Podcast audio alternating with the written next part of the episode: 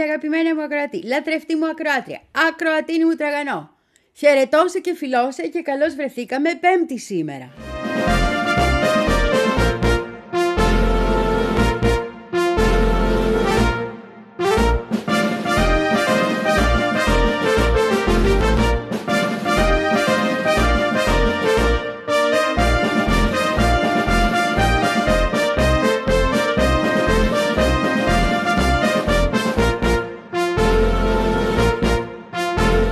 Και όχι μια απλή Πέμπτη, μια Πέμπτη που σου έχω νέα από θέματα τα οποία έχουμε καλύψει, μακριά από τα θέματα που καλύπτουν όλοι αυτά που μας κάνουν. Τέλος πάντων, θα τα πούμε όλα, αλλά ήθελα να σου πω καταρχήν και να ξεκινήσω από εκεί ότι στο Πακιστάν βρέθηκε η λύση για το πώς θα ξεπεράσουμε κάτι δημοκρατικά προβληματάκια που είχαμε με το ποιοι μαζέψαν τα περισσότερα ψηφαλάκια.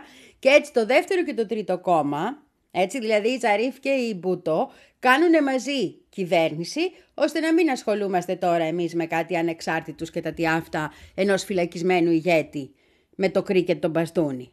Ναι, του Ιμραν Χάν αυτό. Να μην, να μην καθόλου. Βρήκαμε το, τη λύση. Τα βρίσκουν μεταξύ τους υποχρεωτικά. Γιατί η δημοκρατία είναι το Πακιστάν, δεν θα τα βρούνε. Έτσι είναι οι δημοκρατίες. Ειδικά οι δημοκρατίες που δεν τις ενοχλεί κανείς.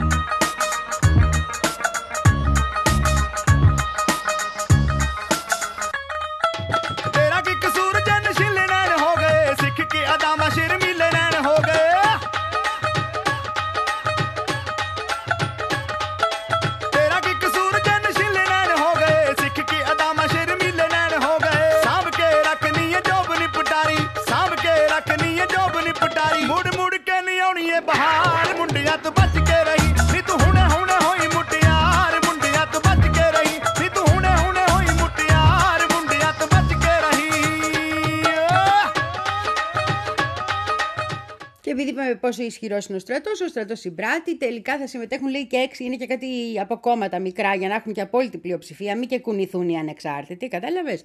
Και ε, εντάξει, έχει βγει και το κόμμα του Ιμραν Χάν και ανεξάρτητοι και λένε ότι κλέβουν το αποτέλεσμα των εκλογών, ότι τα έχουν κάνει. Δεν είναι αλήθεια. Ο κόσμος συνεχίζει να είναι στο δρόμο, διότι θέλει η ψήφος του να πιάνει. Πιστεύει ακόμα ο κόσμος ότι κάτι θα αλλάξει. Δεν έχει φτάσει στα ε, Ουρντου το. Πακιστάν είπα, έτσι, όχι δεν είπα Ινδονησία, γιατί το μυαλό μου είναι μοιρασμένο. Ναι, Πακιστάν είπα. Στα Ούρντου, καλά λέω. Ε, το αν οι εκλογές αλλάζαν τον κόσμο θα ήταν παράνομες. Ε, δεν φτάσαμε εκεί ακόμα.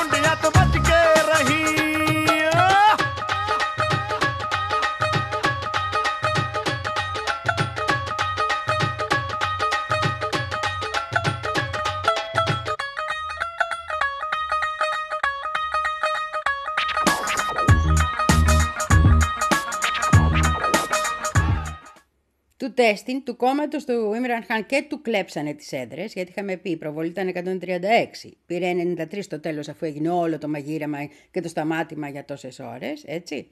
Και τώρα αποφασίζουν όλοι μαζί να ενωθούν στην ουσία εναντίον του. Στην ουσία να μην μπορεί να κάνει τίποτα. Οι ίδιοι πιστεύουν ότι συνολικά αν όντως παίρναν, δεν θα ήταν εκατόν τριάντα έξι με τις προβολές που έχουν κάνει και τα λοιπά, αυτοί που τον υποστηρίζουν ακόμα, θα φτάναν μέχρι τις εκατόν ογδόντα. Εγώ δεν θέλω να σου πω τέτοια πράγματα υπερβολικά.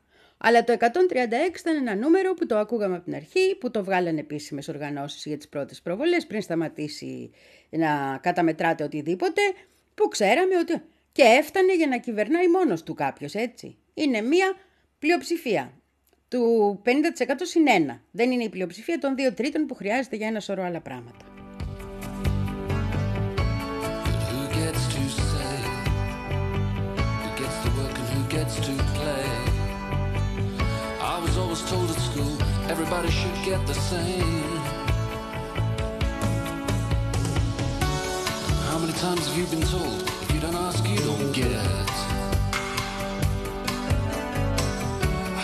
Lies have taken your money, your mother said you should have bet. Who has the fun? Is it always a man with a gun?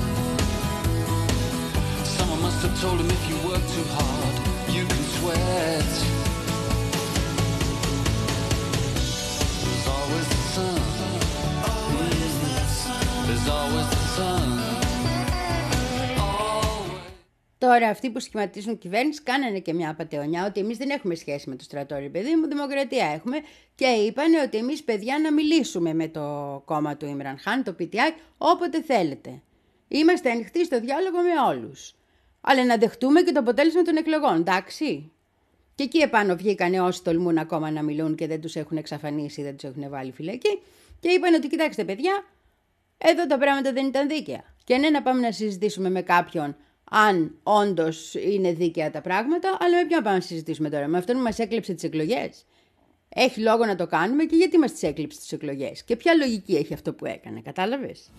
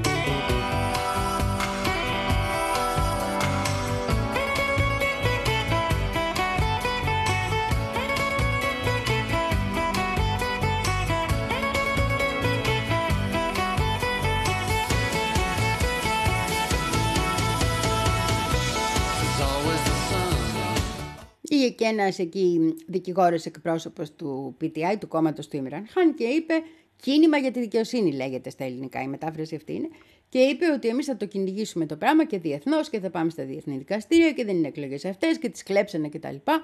Αλλά εδώ έχεις ένα βασικό ζήτημα, ότι η διεθνής κοινότητα στο συγκεκριμένο θέμα δεν κάνει τίποτα. Εξέφρασε την ανησυχία της, η Δύση εξέφρασε την ανησυχία της, αλλά ως εκεί δεν πρόκειται πει τίποτα άλλο.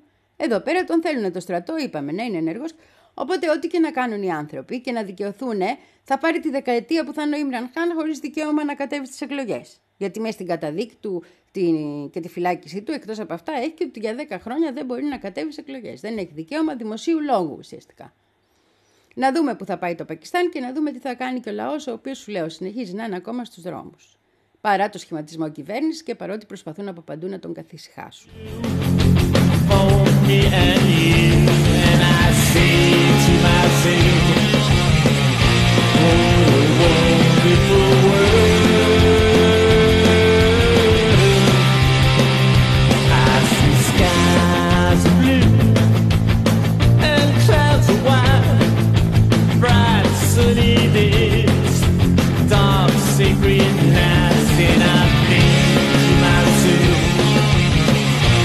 Whoa, whoa, whoa.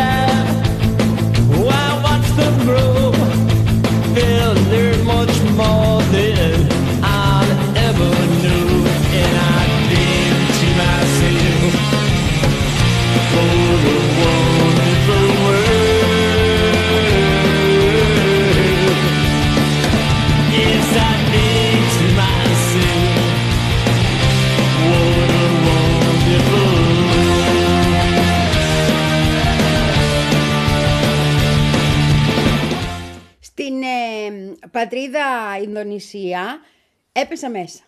Πολύ μέσα έπεσα και μάλιστα μάλλον τελειώνουμε από την πρώτη εκλογική αναμέτρηση, γιατί δεν είναι Κυριακή εκεί, είναι Τετάρτη όπως είπαμε.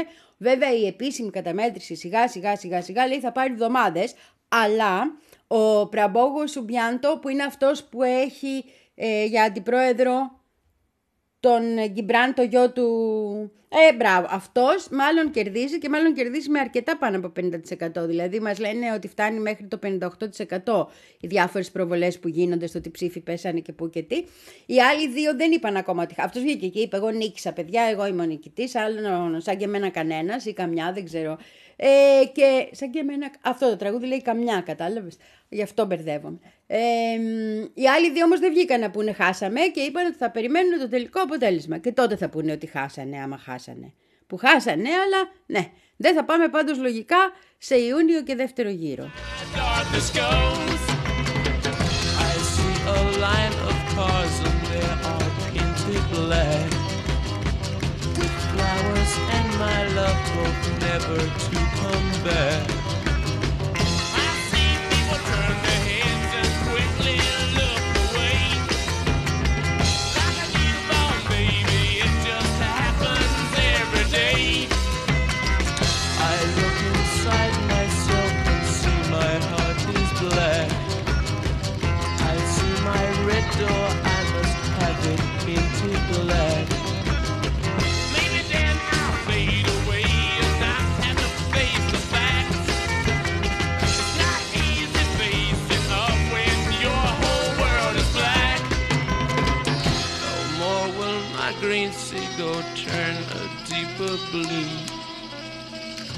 I could not foresee this thing happening to you. If I look hard enough into the setting sun, my love will laugh with me before the morning comes. I see a red door and I want it painted black. No colors anymore.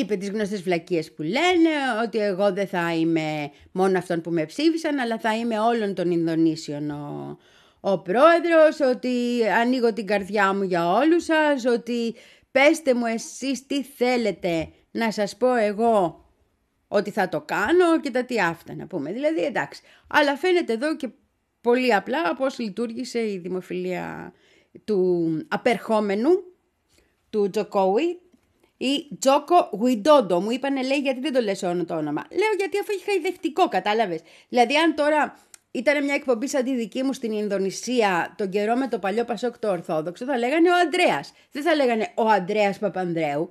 Δηλαδή, ο Ινδονήσιος συνάδελφος θα καταλάβαινε ότι καταλαβαίνεις. Και κατα... έτσι πάει. Τώρα, τι να πεις, ο Κυριάκος δεν μπορεί να το πεις, γιατί σημαίνει πολύ κακά πράγματα στα φαρσί.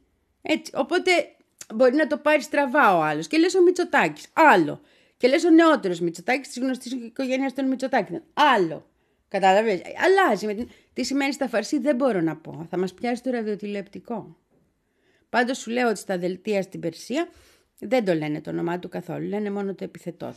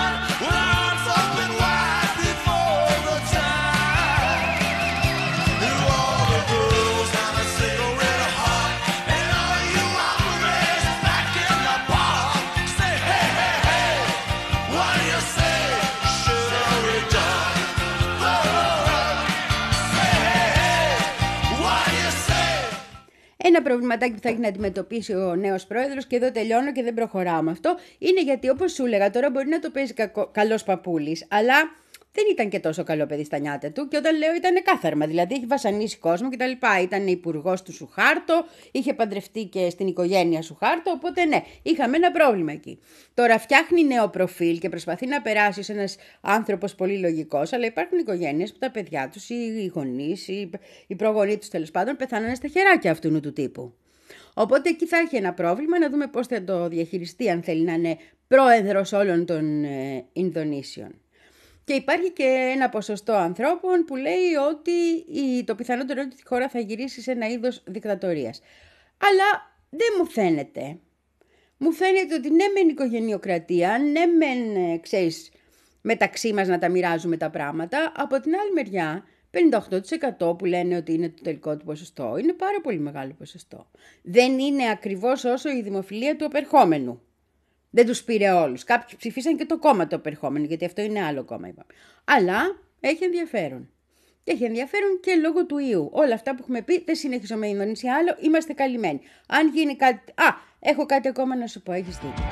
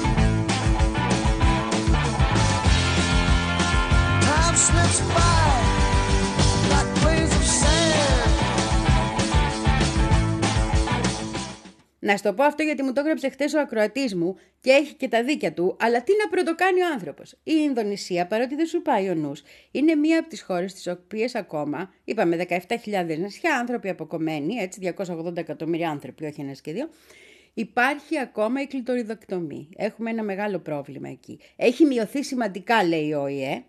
Δεν είναι θέμα προέδρων, αλλά είναι θέμα καλλιέργειας και είναι θέμα και κυνηγιού. Ο ΟΗΕ έχει ειδικά προγράμματα εκεί για αυτό το θέμα. Και εσύ μπορεί να επικεντρώνεσαι στην Αφρική όταν το σκέφτεσαι, αλλά έχουμε και στην Ινδονησία πάρα πολύ μεγάλο πρόβλημα. Και εδώ κλείνει ο φάκελος Ινδονησία για σήμερα. Tell me why, tell me why you look so sad.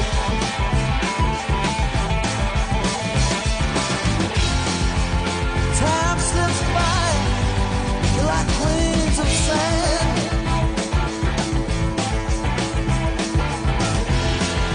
Just put your future in my hands.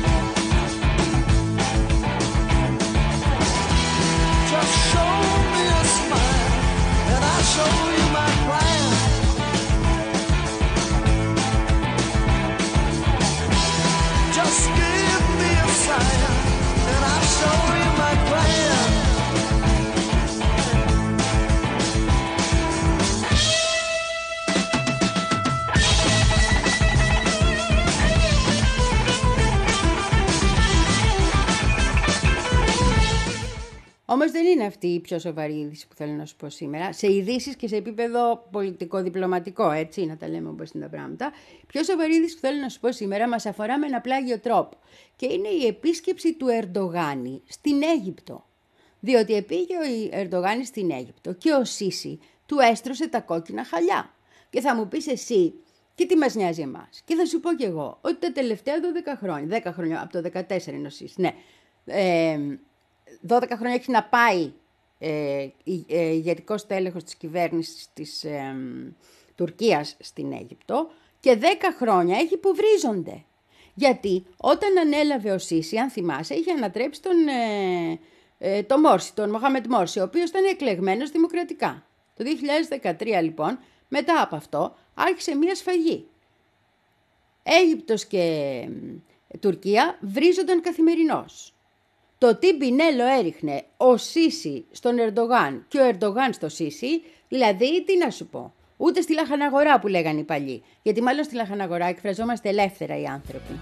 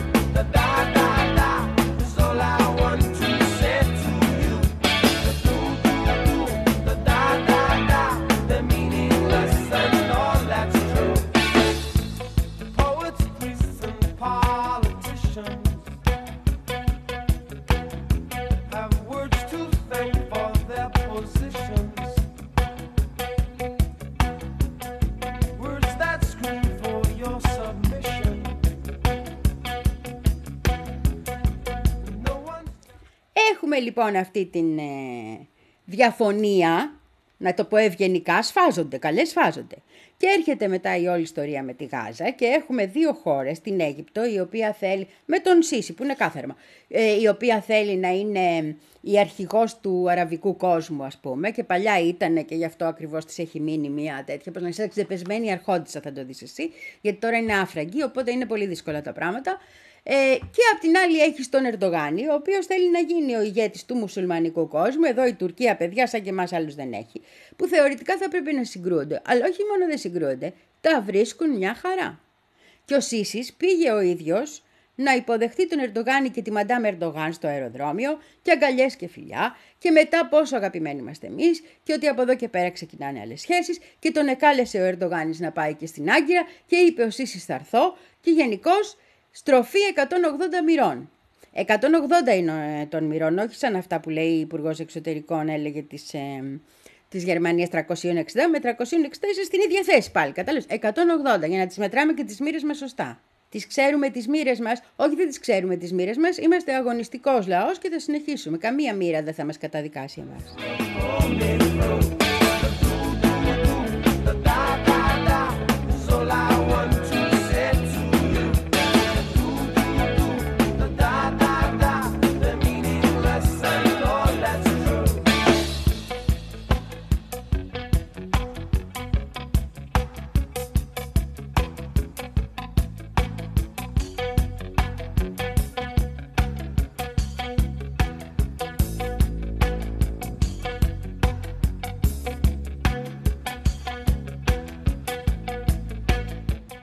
Τι σημαίνει τώρα αυτή η επαναπροσέγγιση? Τι γράφουν οι τουρκικές εφημερίδες, οι αιγυπτιακές εφημερίδες και γενικώς οι δυτικοασιατικές ε, εφημερίδες, οι οποίες και ασχολούνται εκτενώς με το θέμα, γιατί είναι πολύ σημαντικό, γιατί είμαστε στη μέση της σφαγής που γίνεται στη Γάζα, και ένα από τα πράγματα που και οι δύο τόνισαν και ένα από τα πράγματα που τους έφεραν κοντά είναι αυτό.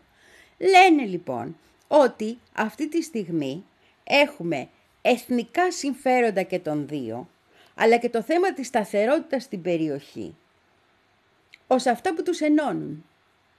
Και αυτό σημαίνει ότι κάτι πλάγιες Αιγυπτο-Ισραηλινές συμφωνίες που επειδή δεν μπορούσαν να τις κάνουν και κατευθείαν τις κάνανε μέσω Ελλάδας και Κύπρου, σύντομα μάλλον θα καταλήξουν στον κάλαθο των αχρήστων. Γιατί, εγώ θα το λέω, αλλά και στο ΙΠΕΞ δεν με ακούει κανένας, καμία συμμαχία δεν κρατάει για πάντα, όχι ούτε το ΝΑΤΟ. Καμία συμμαχία δεν κρατάει για πάντα. Οι συμμαχίες κρατάνε όσο εξυπηρετούν τα συμφέροντα και των δύο πλευρών.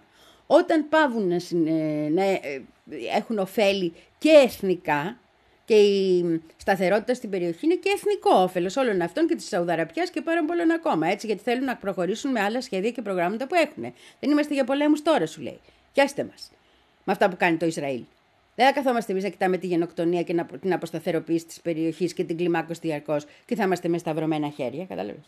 Οπότε αλλάζουν όλα αυτά, μπαίνουν άλλες προτεραιότητες και αλλάζουν και οι συμμαχίες. Και αλλάζει και ο τρόπος που δρούν οι κυβερνήσεις. Μ' ακούς Υπουργείο Εξωτερικών, δεν μ' ακούς. Πινακωτή, πινακωτή, από το ξέρω.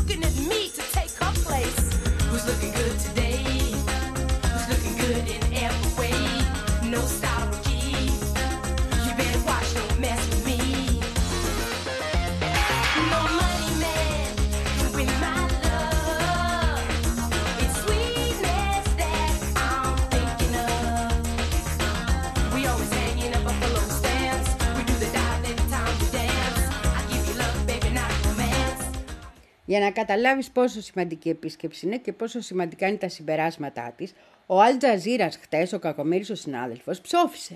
Το είχανε live.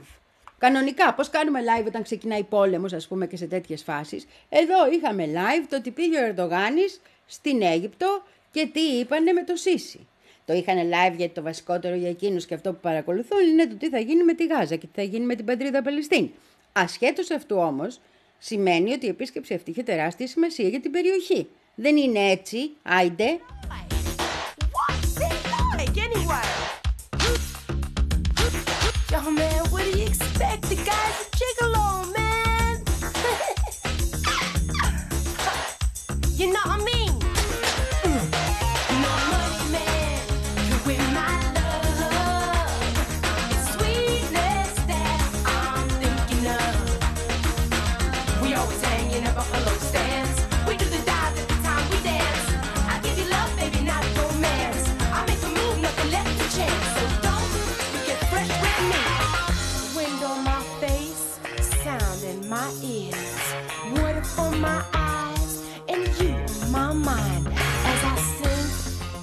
Και τώρα θα ξαναβλογίσω το γένια μου, στο λέω να ξέρεις. Αν θυμάσαι πέρυσι κάποια στιγμή, Τούρκοι και Αιγύπτιοι ξανανοίξαν τις πρεσβείες τους εν αλλάξ, πριν από αυτά τα γεγονότα που έχουμε τώρα. Και τότε είχε αρχίσει και έτρεχε να πούμε, ο... τότε ήταν ο Δένδιας Υπουργός Εξωτερικών, να δει τι γίνεται με τις συμφωνίες που έχουμε εμείς με την Αίγυπτο. Τα θυμάσαι αυτά? Ναι. Οπότε τώρα, μετά την ανταλλαγή, πιθανότατα οι διπλωματικές σχέσεις έχουν ανοίξει. Και τώρα που σφίξαν, κατάλαβες, με όλη αυτή την κατάσταση που επικράτησε στην περιοχή, προχωράνε τα πράγματα πολύ πιο γρήγορα. Και από ό,τι φαίνεται θα προχωρήσουν και σε θέματα πετρελαίου κτλ. κτλ γιατί ήδη λέει η Τουρκία πουλάει μάλλον στην Αίγυπτο. Η συμφωνία αυτή θα ολοκληρωθεί όταν θα πάει αργότερα μες στον χρόνο ο Σίσι εκεί. Ε, drones. Από αυτά τα ωραία τα drones που πουλάει γενικώς, που έχει φτιάξει, που έχει πολεμική βιομηχανία η Τουρκία, ναι. Οπότε, όταν είσαι, τους δίνεις και όπλα, έχεις άλλο ρόλο. Και επίσης η Τουρκία είναι μια ωραία πόρτα για να επηρεάζουν οι Ηνωμένες Πολιτείες τον αραβικό κόσμο, ειδικά προς την Αίγυπτο. Και το χρειάζονται αυτή τη στιγμή. Η Αίγυπτος έχει μια οικονομία απολύτως εξαρτημένη από την οικονομία του Ισραήλ. Δηλαδή, Η Αίγυπτος παίρνει λεφτά από τους Αμερικάνους, την τραγική κατάσταση που είναι τώρα, όσο παίρνει λεφτά και το Ισραήλ και ισχύουν οι συμφωνίες. Όταν θέλεις να πιεστεί η Αίγυπτος, πιέζεις οικονομικά. Από την αμερικάνικη πλευρά ή την Ισραηλινή. Εδώ πέρα διαμορφώνεται άλλη μία πίεση, η οποία είναι όμως από μια χώρα που ναι, μεν είναι νατοϊκή και αυτή τη στιγμή μπορεί να εξηγηθεί ως αμερικάνικη, ας το πούμε, πίεση, αλλά απ' την άλλη δείχνει και διάφορες άλλες περίεργες τάσεις. Τουλάχιστον στα λόγια, γιατί σε άποψη ενέργειας και αγαθών συνεχίζει να στέλνει ο Ερντογάν στο Ισραήλ κανονικά. Οπότε, τι σημαίνουν όλα αυτά? Ότι υπάρχει και ένα δεύτερο επίπεδο από πίσω, πραγμάτων που δεν θα μας τα πούνε εμάς, έτσι, και δεν θα βγουν να τα πούνε, που μπορεί να είναι και η μεταφορά μηνυμάτων, γιατί η Αίγυπτος είχε αρχίσει λίγο να τσαντίζεται και να ανησυχεί με όσα γίνονται στη Ράφα. Και να υψώνει και μια φωνούλα. Το σιδά, αλλά φωνούλα.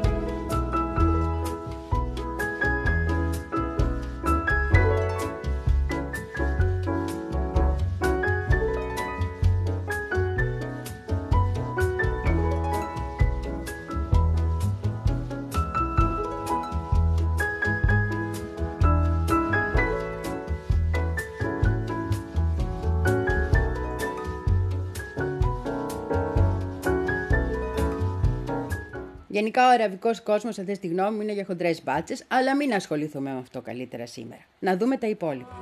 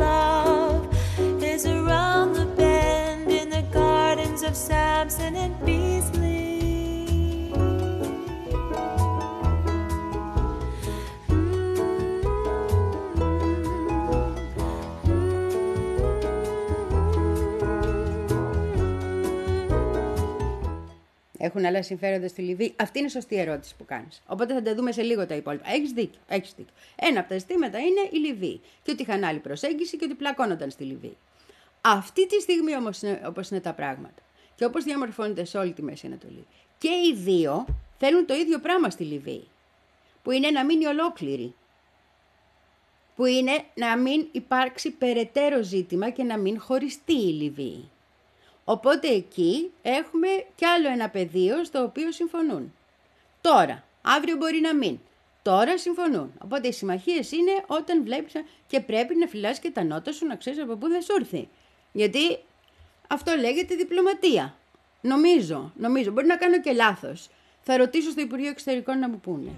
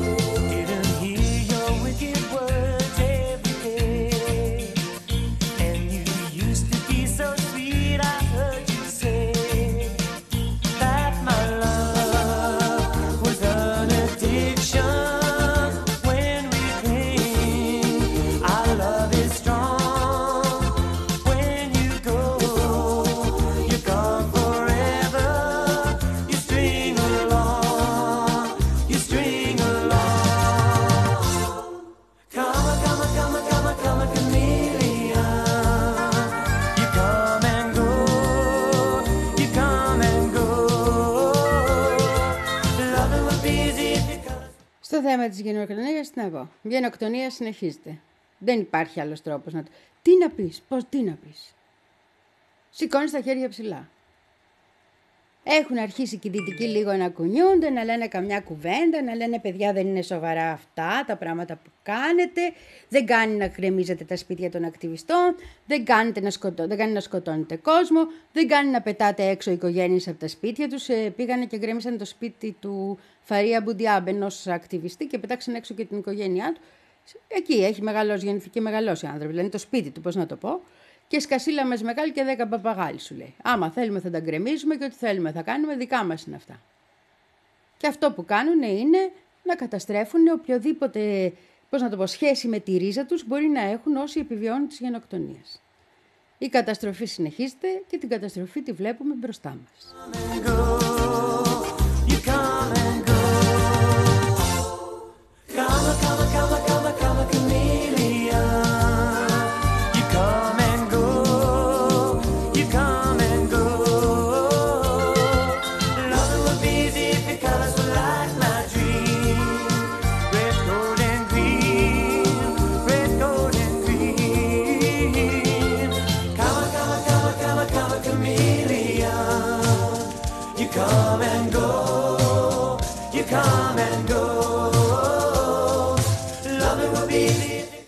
Χτες αυτοί ξαναχτυπήσανε και το Νότιο Λίβανο, ξαναχτυπήσανε δηλαδή ε, την περιοχή στην οποία κατοικούν κυρίως οι Σιήτες. Ο Νότιος Λίβανος δεν είναι μια οποιαδήποτε περιοχή, είναι η περιοχή από την οποία προέρχονται οι, στην οποία ζουν οι Σιήτες. Είναι η περιοχή στην οποία έχει τη δύναμη της Χεσμπολά. Και είναι και η περιοχή που φυλάει η Χεσμπολά, γιατί αν πάνε να μπουν από εκεί, κατάλαβες ποιος θα τους φυλάξει. Ποιος. Ποιος, μωρό μου, ποιος, κατάλαβες, η Χεσμπολά δεν είναι. Οπότε χτυπήσανε και οι Ισραηλινοί πάλι και μάλιστα πολύ άσχημα, πολύ άγρια και είχαμε και δέκα άμαχους ε, νεκρούς. Και είπε η Χεσμπολά θα έρθει η απάντηση να την περιμένετε, εμείς δεν πάμε πουθενά. Αυτά και σαν σχόλιο στην ηλιθιότητα των Γάλλων που λέγαμε χτες ή προχτές, ότι το λέγαμε αυτές τις μέρες, που κάνανε αυτή την ανόητη πρόταση. Ας πούμε, λες και θα σηκωθεί η Χεσμπολά να αφήσει τα εδάφη της τη στιγμή που γίνεται αυτό που γίνεται. Αυτοί έχουν ξεσηκωθεί αν μπορούν να καταλάβουν τα πάντα.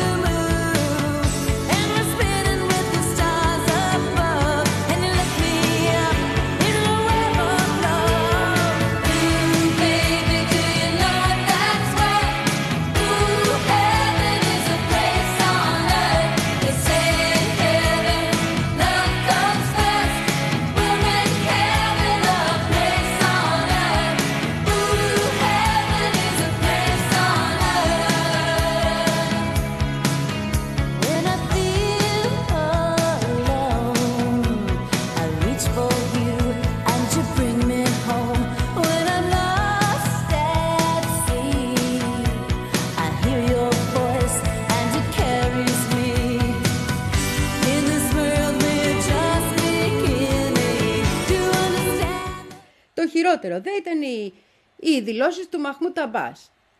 Να τον εμαζέψουνε και να μην λένε τέτοια πράγματα. Δεν είναι δυνατόν να χαρίζεις τη μισή χώρα σου από ό,τι σου έχουν αφήσει. Να τους αφήνεις να δρουν ανεξέλεγκτοι και να λες εμείς να μαζευτούμε. Εμείς να μαζε... Δεν είναι σωστό. Κατάλαβες. Δηλαδή είναι αδιανόητο να λες τέτοια πράγματα. Είναι αδιανόητο να βγαίνεις ως ηγετική μορφή αυτή τη στιγμή των Παλαιστινίων, ως ο ηγέτης των Παλαιστινίων, στη Δυτική Όχθη τουλάχιστον, και να λες εγώ είμαι ηγέτης όλων των Παλαιστινίων και αποφασίζω τι θα κάνουν όλοι οι Παλαιστίνοι και δεν πειράζει ουσιαστικά αν θα χάσουμε και τη Γάζα. Εδώ να είμαστε, στο σπιτάκι μας. Στο... Δηλαδή είναι ξεδιάνθρωπος τελείως έτσι.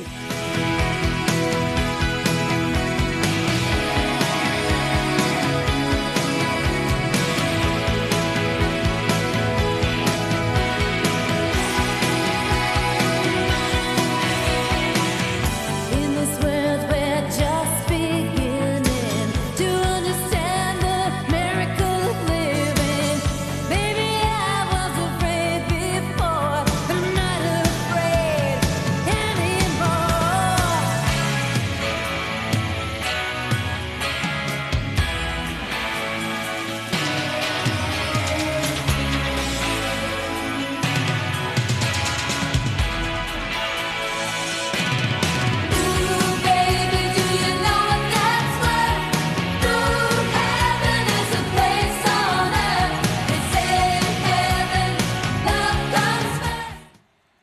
ξεδιάντροπο είναι να λες παιδιά χάνονται ζωές, οπότε σταματήστε και παραδοθείτε.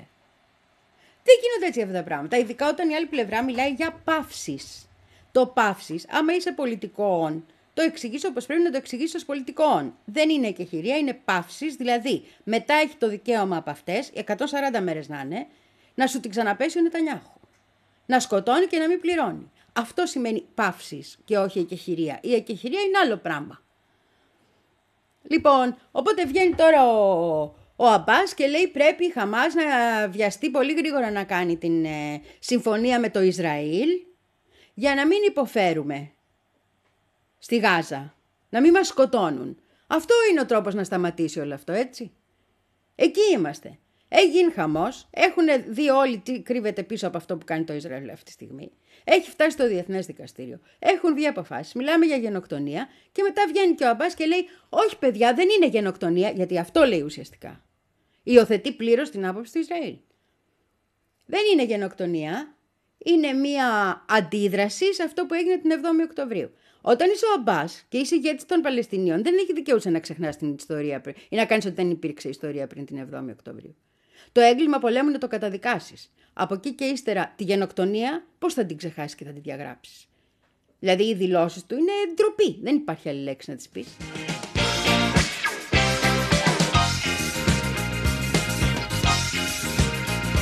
In the wilds of Borneo and the vineyards of Bordeaux, Eskimo, Arapaho move their body to and fro. Hit me with your rhythm stick. Hit me, hit me. Das ist gut, say, fantastic. Hit me, hit me, hit me. Hit me with your rhythm stick. It's nice to be a lunatic. Hit me, hit me, hit me.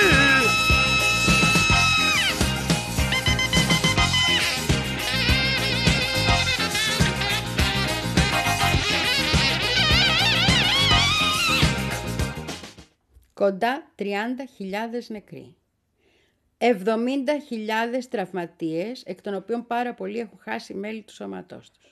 Δεν ξέρουμε πόσοι άνθρωποι είναι ακόμα κάτω από τα ερείπια. Καταστροφή της περιουσίας, των σπιτιών, ό,τι έχουν και δεν έχουν. Προσφυγοποίηση, ενάμιση εκατομμύριο άνθρωποι μαζεμένοι στη Ράφα. Χωρίς νερό, χωρίς φαΐ, και αυτό που έχει να πει ο Αμπάς είναι παιδιά τελειώνεται. Για να σταματήσει όλο αυτό πρέπει να κάνουμε τα χατήρια του Νετανιάχου.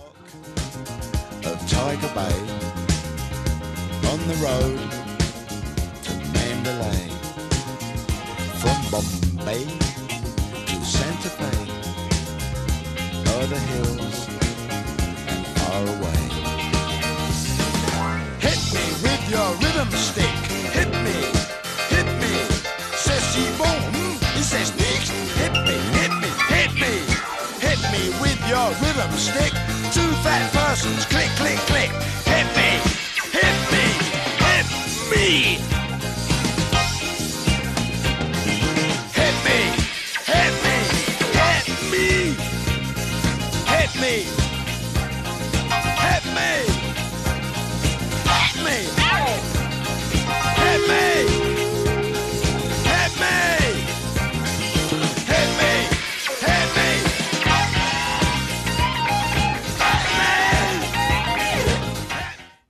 Και επίσης, να το πω και αυτό, βγαίνεις και λες ότι εμπιστεύεσαι αυτά που σου λέει ο Νετανιάχου.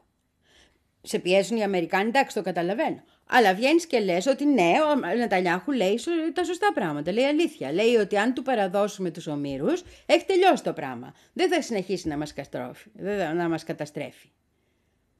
Δεν θα επιτεθούν στη Ράφα. Οπότε κάντε εσείς αυτό που πρέπει να κάνετε και σκάτε.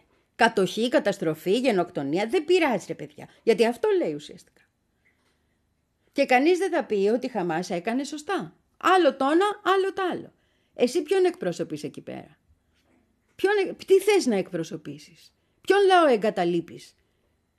Και εδώ ναι πάω για υπογλώσσιο γιατί τα έχω πάρει στο κρανί.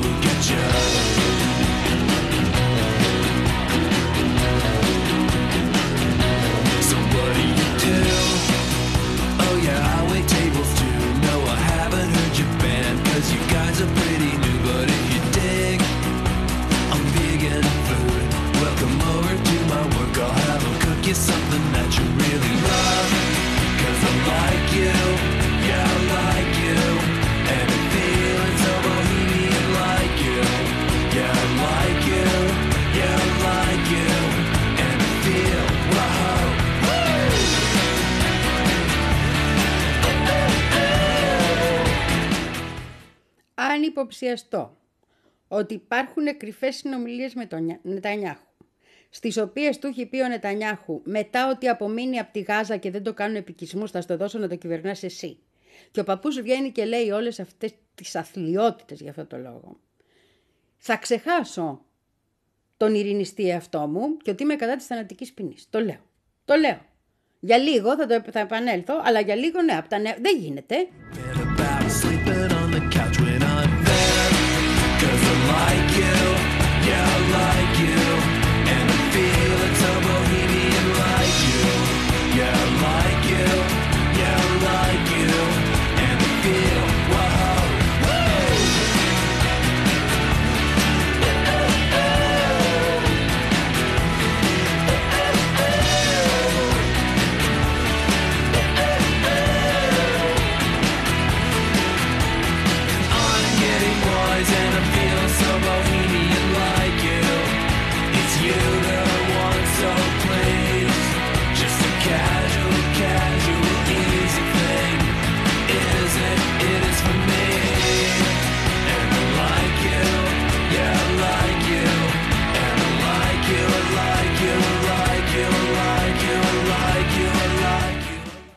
Είδα και μια άλλη ειδησούλα που με ανησύχησε χτες, να στην πω και αυτή. Είναι αυτό το εγγλέζικο το think tank, ε, δεξαμενή σκέψης. Μη πω τι είναι αυτή, αλλά τέλος πάντων είναι πιο κοινική και γενικώς τα βγάζουν τα πράγματα και λίγο πιο όμα.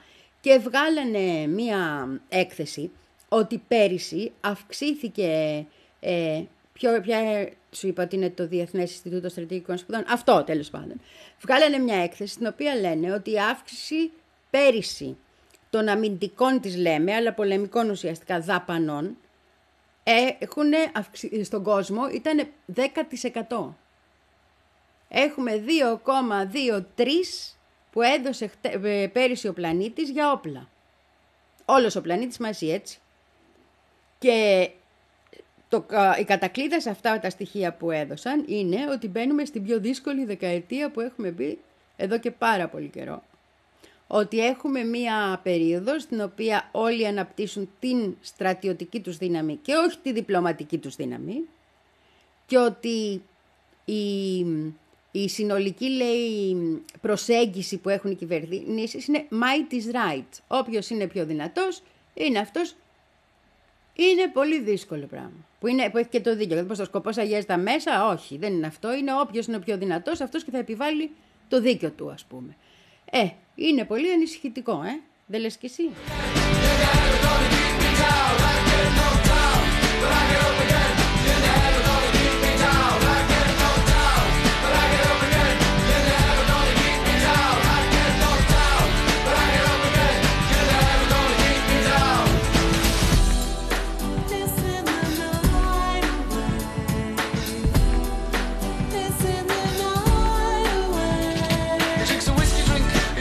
He drinks a lager drink, he drinks a cider drink,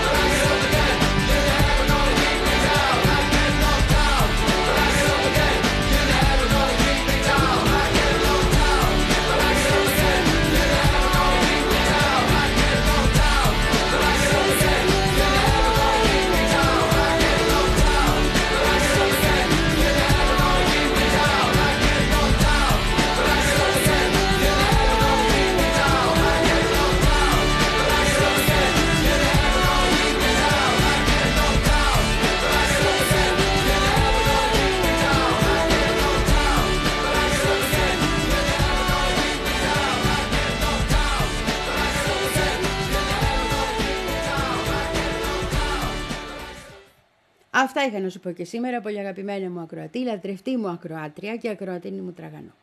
Θα τα ξαναπούμε αύριο στις τέσσερις το απόγευμα, που είναι και Παρασκευούλα ζάχαρη, Παρασκευούλα μέλι, και θα περάσουμε πάρα πάρα πάρα πολύ ωραία. Θα κοιτάξω να βάλω και ωραίες μουζικούλες, ναι. Φιλάκια πολλά, καλή, καλό απόγευμα, όχι καλή συνέχεια, καλό απόγευμα, γιατί ελπίζω να είσαι στη φάση που ξεκουράζεσαι τώρα. Πάω να βάλω φαΐ στη γάτα. Εμείς θα τα πούμε αύριο. Α, και να μην το ξεχάσω να στο ξαναπώ, το Σάββατο το απόγευμα στο Βόλο μιλάμε μαζί με τον Κώστα τον Ράπτη για την πατρίδα Παλαιστίνη. Να κοιτάξεις να είσαι εκεί, να τα πούμε και από κοντά.